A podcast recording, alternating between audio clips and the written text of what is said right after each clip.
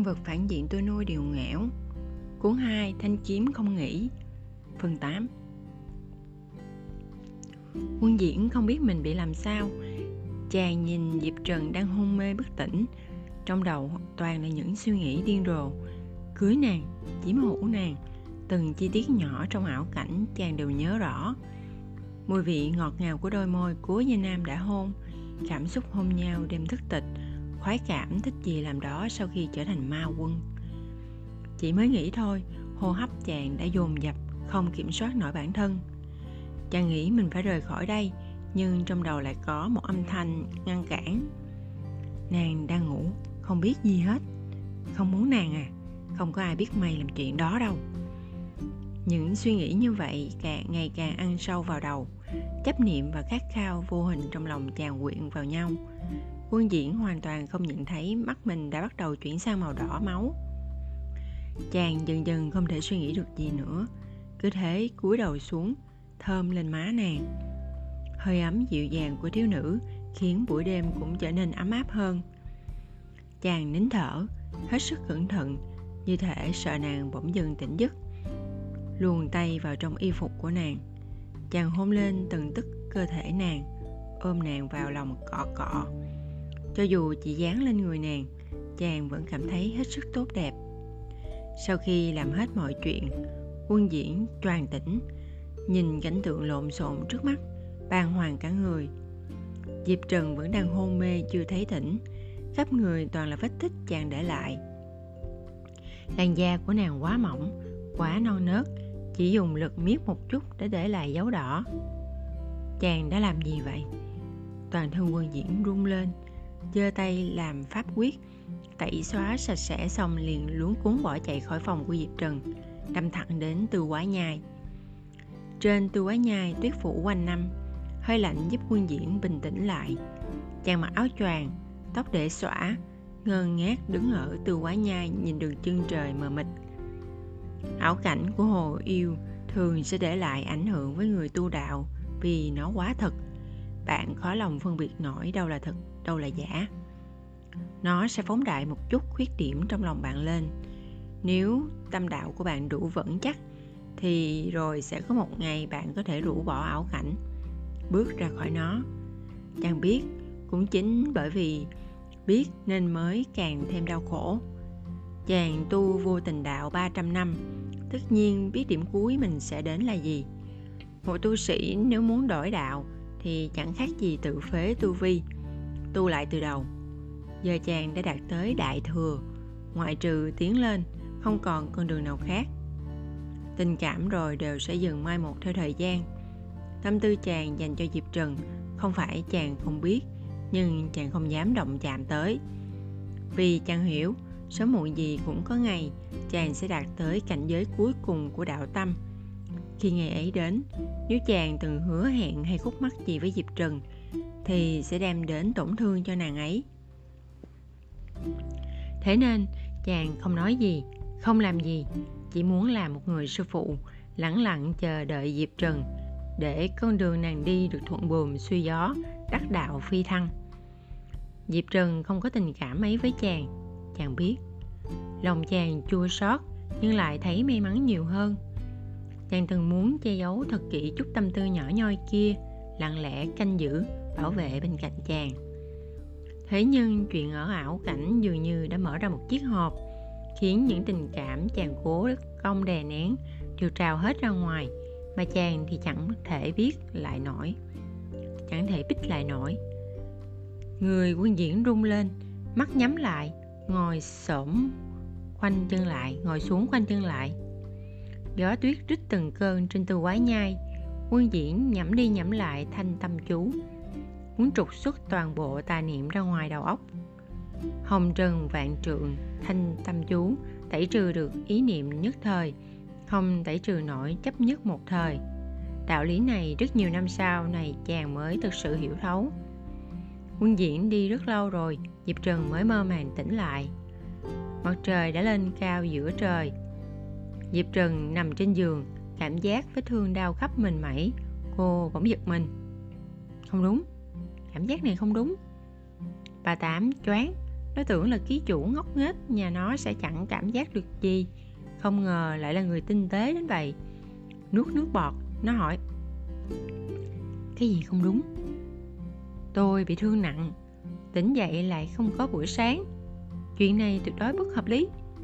Bà tám bà vạch nó đã đánh giá cô nàng quá cao rồi. Sư phụ cô đến, sư phụ cô đến từ quái nhai rồi. Bà tám thủng thẳng nhắc. Diệp trần giờ rời khỏi giường đứng dậy. Cả người đau ê ẩm. Rên một tiếng rồi bảo, chẳng trách không thấy chàng ta ở đây. Để tôi qua đó xem thử xem. Bà tám thắc mắc, cô không hỏi vì sao hắn lại tới đó à? Cái này còn cần phải hỏi nữa sao? Diệp trần mở cửa để ánh nắng chiếu vào người, nheo nheo mắt, thông thả nói. Sư phụ là người có lòng tự trọng như vậy, thế mà lại bị một cái ảo cảnh làm khó, nhất định là người không thể tự tha thứ cho bản thân nên phải đi kiểm điểm. Bà tám cô thật giỏi nghĩ chứ không thì sao nữa? Diệp trừng thắc mắc. Bà tám ngẫm nghĩ một chút rồi đổi cách hỏi khác, thăm dò thử xem có cần thuật lại chuyện lúc nãy không? Uhm, cô bảo nếu có một người đàn ông đêm tối lợi dụng lúc cô đang ngủ lén lút làm chuyện xấu hổ với cô thì cô sẽ nghĩ thế nào? Mặt mũi thế nào? Diệp trần hỏi ngay. Phong độ ra sao? Ừ, chắc là đẹp trai nhất thế giới. Ba tám cân nhắc cách dùng từ. Diệp trần ngẩng phát đầu lên. Mặt đầy khiếp sợ.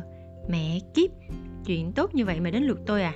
Bà tám anh giỏi tưởng tượng thấy mẹ.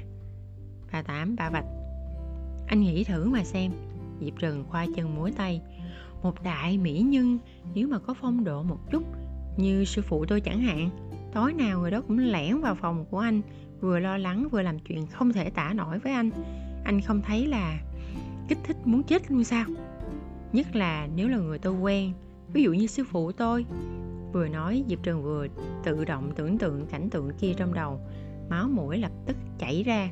Cô vội vàng ngửa mặt lên. Không được không được không được. Tôi không thể mơ mộng chuyện này được. Người trẻ tuổi dễ bị hỏa vượng lắm. Ba tám, ba vạch. Nói xong, diệp trần đi rửa mặt, chải đầu rồi chạy đi tìm tạ vô song ăn chực một bữa. Tuy cô đã lên kim đan, nhưng vẫn duy trì thói quen ăn cơm. Thiên kiếm tông có hai người giỏi nấu cơm. Người thứ nhất là quân diễn, người thứ hai là tạ vô song. Hôm nay quân diễn đi vắng, cô phải đi tìm tạ vô song thôi trong lúc gửi tiên hạt bay giữa trời, bà tám tán gẫu với cô. Nói đến người lén lúc ban đêm đó, cô thấy ai thì tốt? Tất nhiên là sư phụ rồi. Diệp trần đáp chẳng cần nghĩ. Đẹp trai, lại còn là sư phụ tôi nữa. Có thấy cảm giác kích thích cấm kỵ không chứ hả? Cô đứng đắn chút đi. Bà tám húng hắn ho, ngoảnh mặt đi bảo, cô không thấy xấu hổ chút nào à? Tôi có chứ. Diệp trần nhìn thẳng phía trước, ánh mắt ôn hòa tôi có thấy chút xấu hổ. Cũng bởi vì biết xấu hổ nên cô mới không dám nói thẳng lòng mình ra. Bà tám nhạy cảm phát hiện được, hít một hơi thật sâu. Mẹ kiếp, không phải cô thích quân diễn đấy chứ. Không phải anh có thể kiểm tra tình cảm à? Diệp trần cười như có như không. Anh kiểm tra đi là biết mà. Khỉ thật, bà tám chỉ thề. Tôi thăng cấp, cô cũng thăng cấp. Giờ nếu chỉ số tình cảm sai lệch dưới 50 thì tôi không kiểm tra ra được cô nói thật với tôi đi bao nhiêu rồi? Mẹ anh sao tôi biết được? Trừ, diệp trần bị sốc nghiêm túc suy nghĩ. Tôi cảm thấy nếu anh đồng ý thì tôi thực sự sẽ nói chuyện yêu đương đấy. Tiếc là anh không đồng ý. Vậy nên đôi mắt diệp trần ánh lên niềm ánh lên niềm vui. Nếu sư phụ tôi chủ động tôi bị động thì không phải tại tôi đúng không? Diệp trần bà tám sụp đổ đến nơi. Cô nhất định đừng có lại thế giới này đấy hành trình của cô còn rất dài. Cô hoàn thành xong nhiệm vụ sẽ được trao một phần thưởng cực kỳ to đấy. Phần thưởng gì? Diệp trần ngạc nhiên, cứ tưởng là mình đã lên thuyền giặc, hóa ra lại còn có quà. Đến lúc đó, ba tám mắm, miếm môi, miếm lợi nói, cô có thể được một điều ước ước gì cũng được. Cô thích ở lại thế giới nào thì ở lại chỗ đó, thích ở với ai thì ở với người đó diệp Trừng mở to mắt, một lát sau mới cảm thán, bà tám, anh giấu thật kỹ thật đó. bà tám ba vạch, tôi nghĩ kỹ rồi, chắc chắn sẽ không ở lại thế giới này. Bà tám ngớ người, Tôi thấy mình đối với quân diễn thì tình sư đồ vẫn nhiều hơn một chút. Sư đồ cái mẹ, Sư đồ mà còn ngày ngày chảy máu mũi muốn yêu đương hả? Diệp Trừng hơi hơi ngượng ngùng, Thì tại người đẹp trai khá là có sức hút. Bà Tám cút Sau khi bảo cút xong Bà Tám bỗng nhiên ý thức được một vấn đề. Nó thở dài, Nói đầy trầm lắng. Ký chủ, Cô trưởng thành rồi, Không còn tâm sự với tôi nữa.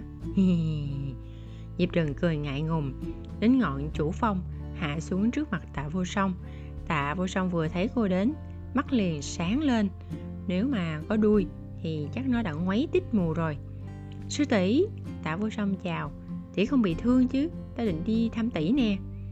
Chuyện nhỏ thôi Diệp Trần phải tay. Chút thương tích ấy có đáng là gì? Ta tới là để hỏi đệ. Diệp Trần hơi ngượng. Ừ, Có nấu cơm không?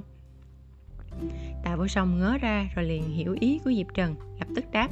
Ta đi nấu ngay đây, để chờ một chút. Nói xong Tạ vô song vội vàng đi nấu cơm. Lúc cậu ta nấu cơm trông rất đẹp mắt. Khuôn mặt anh Tuấn trở nên dịu dàng hơn. Diệp Trừng nghiêng người tựa vào cánh cửa, Chăm chú quan sát, Đồng thời cảm thán với ba tám, Cậu ta đúng là đẹp chết đi được. Cô thích tu chân giới, Nam chính phản diện đều đẹp siêu cấp. Tạ vô song bị cô nhìn càng thêm căng thẳng, Giả vờ vô tư, Không để ý ánh mắt của cô. Nghiêm túc bảo, đảo thức ăn rồi trong nồi. Diệp Trừng nói chuyện luyên thuyên, Gần đây luyện kiếm ổn cả chứ? Vâng Đệ sắp nguyên anh chưa? Còn còn sớm mà. Nghe nói đệ nhặt được linh sủng ở sau núi, Nhất định là đáng yêu lắm. Cho ta ôm thử nhé. Vâng Mặt tạ vô sông đỏ dừ, Trượt lưỡi kêu mấy tiếng. Một con hổ nhỏ lông mềm mượt bèn chạy ra, đôi mắt nó đen lấy, ngồi dưới đất ngoan như cuốn con, nghiêm túc, đầy sức sống. Đây nhất định là một con hổ giả. Thế nhưng điều này không ngăn được tim diệp trần nổi bong bóng màu hồng. Nói điếu lưỡi thế thế thế có thể có thể cho tỷ mượn về nuôi không tạ vô song ngạc nhiên trông thấy vẻ mặt vui vẻ của diệp trần mặt đỏ tới tận mang tay còn chưa kịp ngăn cản Diệp Trần đã ôm thẳng con thú nhỏ vào lòng, cẩn thận vuốt ve. Con thú nhỏ tự vào ngực Diệp Trần lấy lòng. Diệp Trần thích chí bảo, vô song, cho ta mượn nuôi nhé. Tạ vô song nhìn con hổ nhỏ tự nhiên nằm trong lòng Diệp Trần một lúc lâu, cuối cùng bảo, được. Nói xong Tạ vô song bảo, sư tỷ, thật ra đây là một con ký linh thú. Ừ thì sao? Diệp Trần ngơ ngác. Tạ vô song nói nốt, nhưng sư tỷ yên tâm ta tuyệt sẽ không bỏ thần thức vào người nó diệp trần sực hiểu ra gật gật đầu vỗ vai tạ vô song ta tin tưởng đệ nhưng nhân nhân phẩm của tạ vô song cô luôn luôn rất tin tưởng ăn cơm xong, diệp trần đợi đến tối mà vẫn chưa thấy quân diễn về. Bèn ôm linh thú đến tư quái nhai. Tư quái nhai đầy tuyết lạnh, thấu xương. Cô vừa bước vào trong phạm vi của tư quái nhai quân diễn đã nhận ra ngay thì triển pháp quyết, thay đổi y phục trên người, trông không còn tiếng nhếch nhác nào. Diệp trừng ôm linh thú tới, cười dịu dàng. Sư phụ người đã ở đây cả ngày rồi, vẫn chưa về ạ à? nguyên diễn không trả lời chuyển mắt nhìn con thú nhỏ diệp trừng ôm, đó là một con ký linh thú có mùi của tạ vô song. Đôi mắt chàng lạnh như băng, con hổ còn con hổ con sợ con người lại. Diệp trừng vỗ về nó, nói với nguyên diễn, sư phụ đừng dọa nó gan nó bé lắm. Con xin mãi tạ vô song mới cho mượn. Người đừng có có dọa, hại nó bị làm sao đấy nhé. Xin mãi. Nguyên diễn cười gằn trong dạ. Con ký linh thú này sợ là tạ vô song chỉ ước gì ngày nào cũng có thể để nó ở với diệp trần ấy chứ. Chút tâm tư khỏn con của tạ vô song mà chàng còn không rõ chắc, chàng có mù đâu. Đây là ký linh thú, chàng nhắc nhở thẳng thừng. Nếu tạ vô song chuyển thần thức sang nó, thì con ôm con hổ này cũng giống y như là ôm hắn vậy. Điều này thì người yên tâm đi, diệp trần cam đoan chắc nịch. Vô song đã nói sẽ không làm vậy rồi để không phải người như thế. Quân diễn không nói thêm nữa cảm giác ghen tị nổi lên trong lòng. Chàng thở gấp nhắm mắt lại vung tay áo lên. Còn về đi ta muốn ở đây thêm một đêm. Diệp trần khá là bất đắc dĩ chỉ là đánh thua thôi mà có cần phải phạt mình như vậy không? Sư phụ, Diệp Trần làm nũng Về đi mà, chỗ này lạnh lắm. Người mà bị lạnh cống phát ốm thì con đau lòng lắm. Cô nói bằng giọng giọng nũng nịu, yếu ớt, cực kỳ có sức cám dỗ với quân diễn. Chàng suýt thì cô xốn sang không kèm nổi, đành quát lên. Cút! Diệp Trừng ngơ ngác, lát sau liền phì cười. Cút đi cút!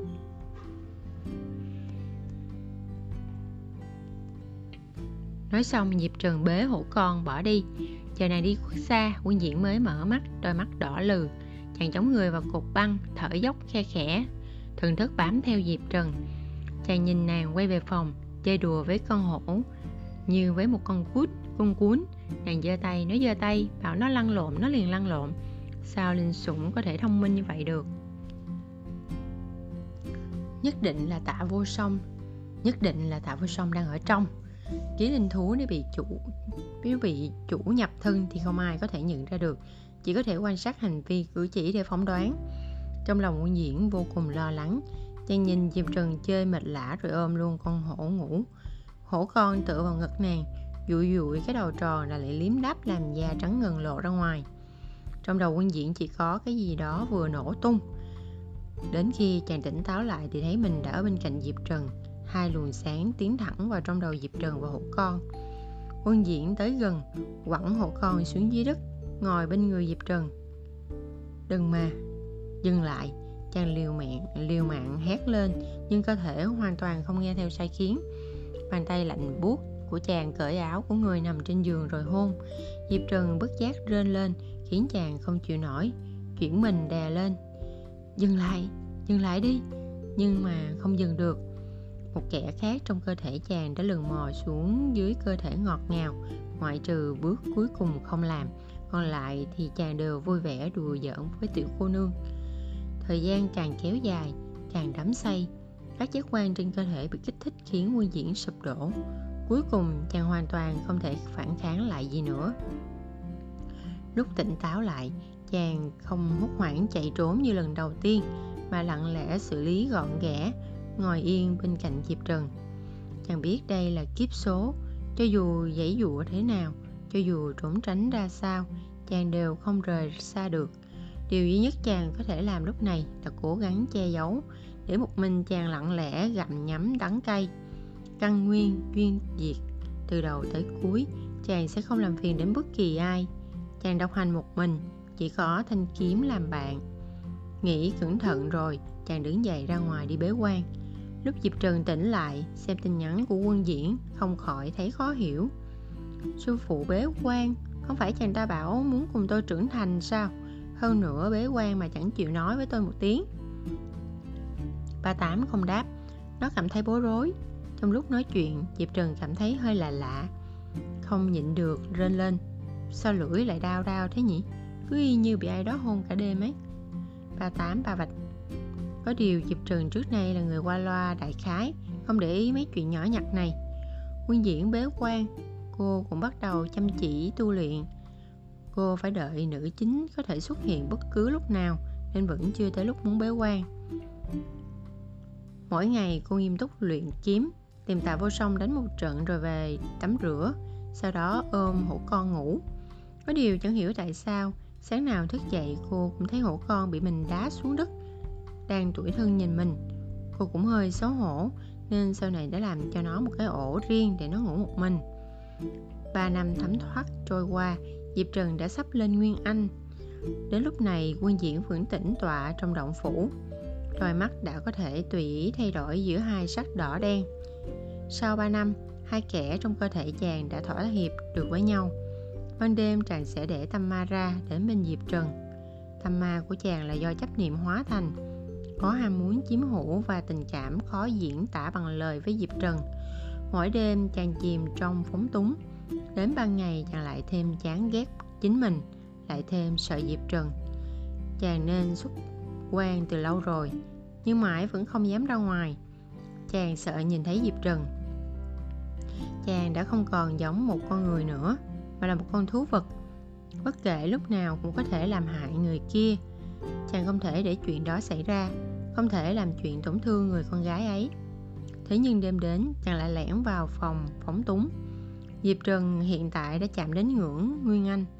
Hôm nay trong lúc giao đấu với tạ vô song, lại có thêm tiến triển mới, có thể chạm vào dòng chảy của khí. Sau khi cô ngủ không lâu, liền có cảm giác thần thức bị thứ gì đó va vào. Cô biết đây là chú ngủ say, lòng thầm hoảng hốt, lập tức nói, hệ thống, tuyệt đối tỉnh táo. Bà tám lập tức trừ ngay 10 điểm tích lũy. Cơ thể diệp trần đã ngủ mê, nhưng tâm trí của cô vẫn tỉnh táo tiếp đó, cô trông thấy có một người đẩy cửa bước vào. Ba năm họ không gặp nhau chàng trông càng lạnh lùng hơn. Áo bào màu đen, mắt đỏ như máu dưới ánh trăng trông đầy yêu dị. Diệp trừng ngơ ngác, không hiểu ra làm sao. Đây đây là sư phụ á. Ừ bà tám hơi chột dạ. Diệp trừng trông thấy chàng bước vào, đi về phía mình.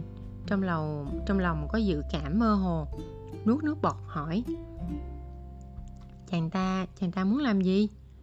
Không thể tả được, bà tám. Diệp trừng hoảng sợ quay đầu. Đây là chàng ấy ép tôi đúng không? Không liên quan đến tôi, đúng chứ? Phải. Bà tám thấy diệp trừng hoảng hốt bèn an ủi. Ký chủ đừng buồn vì nhiệm vụ. Đóng liên hệ với thế giới bên ngoài đi, diệp trừng bảo. Bà tám không than thở tiếng nào, lập tức biến mất khỏi đầu diệp trừng hiện giờ chỉ còn lại diệp trần và quân diễn. Diệp trần thấy quân diễn im lặng nhìn mình, sau đó từ từ nở nụ cười. Nụ cười đó yêu diễm, quỷ dị như đó hoa đỏ tươi của địa ngục đang nở rộ. Chàng ta cởi từng tầng lớp lớp áo của bản thân, chui vào trong chăn nằm cùng cô, cởi áo của cô ra, kéo cô vào lòng, tay bắt đầu vuốt ve. Khoái cảm trào dâng khiến da đầu diệp trần rung lên cô chưa từng có trải nghiệm nào như vậy. Lần táo bạo nhất chính là đêm hôn quân diễn. Thật không ngờ quân diễn đã tiến bước nhanh như vậy. Diệp trần thở dốc, khe khẽ, người nọ vừa hôn cô vừa khàn khàn bảo, lại đi tìm tạ vô song, hử? Thích hắn vậy cơ à? Không ngoan, sư phụ phải phạt thôi. Ký chủ. Bà tám lại lên tiếng. Diệp trần đỏ mặt, anh quay lại làm cái gì? Cô yên tâm, tôi không hề biết hai người đang làm gì bà tám tuổi thân rụt rè bảo, chỉ là tôi lo cho cô, sợ tôi, sợ cô nghĩ không thông. Tôi chẳng có gì nghĩ không thông hết. Diệp trần nghiến răng. Quân diễn tuyệt đối không phải lần đầu tiên làm chuyện này, cực kỳ thuần thục, quen thuộc cơ thể cô. Diệp trần sợ mình phát ra âm thanh gì đó văn, không văn hóa, bèn bảo ba tám mau đi đi, ký chủ. Ba tám cực kỳ ấy nấy tôi biết cô là một thiếu nữ, lần đầu tiên gặp phải chuyện này chắc khó mà nghĩ thông được. Nhưng vì nhiệm vụ chúng ta co được, duỗi được, hiện giờ tuy rằng bất hạnh nhưng sau này anh biến đi. Ký chủ cô nhất định đừng buồn, cắn môi lại là qua nghe thôi.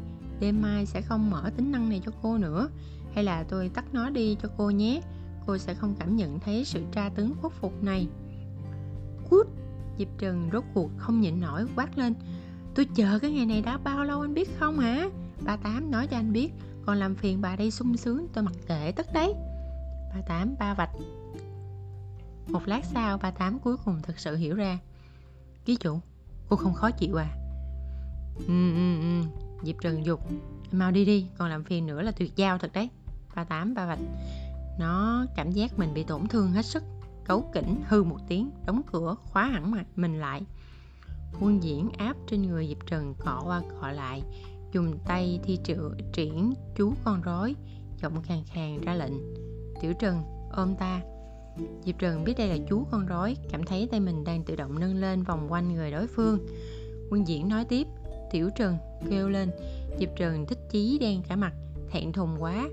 Sao có thể làm chuyện thẹn thùng vậy chứ? Sau khi xong xuôi, quân diễn cẩn thận thu dọn toàn bộ rồi đứng dậy bỏ đi. Diệp trần nằm trên giường, chậm chậm mở mắt. Lúc này bà tám lại trở lại diệp trần lật người ngồi dậy, sắc mặt nặng nề. Nói đi, vẻ mặt cô rất đau buồn. Rốt cuộc, sao lại thế này? Đừng có sướng chán chê rồi lại tỏ vẻ đau buồn để lừa gạt tình cảm của tôi chứ. Ba tám bóc mẻ cô không chút tình nghĩa, hỏi lạnh tanh. Đêm nay nói luôn hả? Nói nói nói. Diệp trần đáp ngay. Những lúc thế này sao có thể không nói luôn chứ? Cô còn nhớ nhiệm vụ của mình không? Ba tám suy sụp cô phải uống nắng tư tưởng của hắn ta chứ cô như thế này là cùng hắn ta chìm đắm đấy thật ra thì diệp trừng trả lời tôi cảm thấy khiến chàng ta yêu tôi tôi và chàng yêu nhau đó chẳng phải cũng là một cách cứu vớt hay sao độ khó cao lắm đây bà tám bảo Theo tính toán của hệ thống, phương án này sau khi nữ chính xuất hiện có xác suất thất bại lên tới 80%. Ôi chào, Diệp trừng sờ càm. Anh nói vậy thật chẳng vui gì. Thì sự thật mất lòng. Thế thì cứ chờ nữ chính xuất hiện đi vậy. Diệp Trần nhún vai. Giờ tôi chẳng làm gì nữa hết, vậy được chưa? Anh đừng có thức nữa. Buổi tối nguyên diễn đều sẽ tới. Hay là anh xem lúc chúng tôi ấy ấy. Anh cho tôi tỉnh lại được không? Chí ít thì tôi còn được sung sướng tí. Hệ thống Good tác giả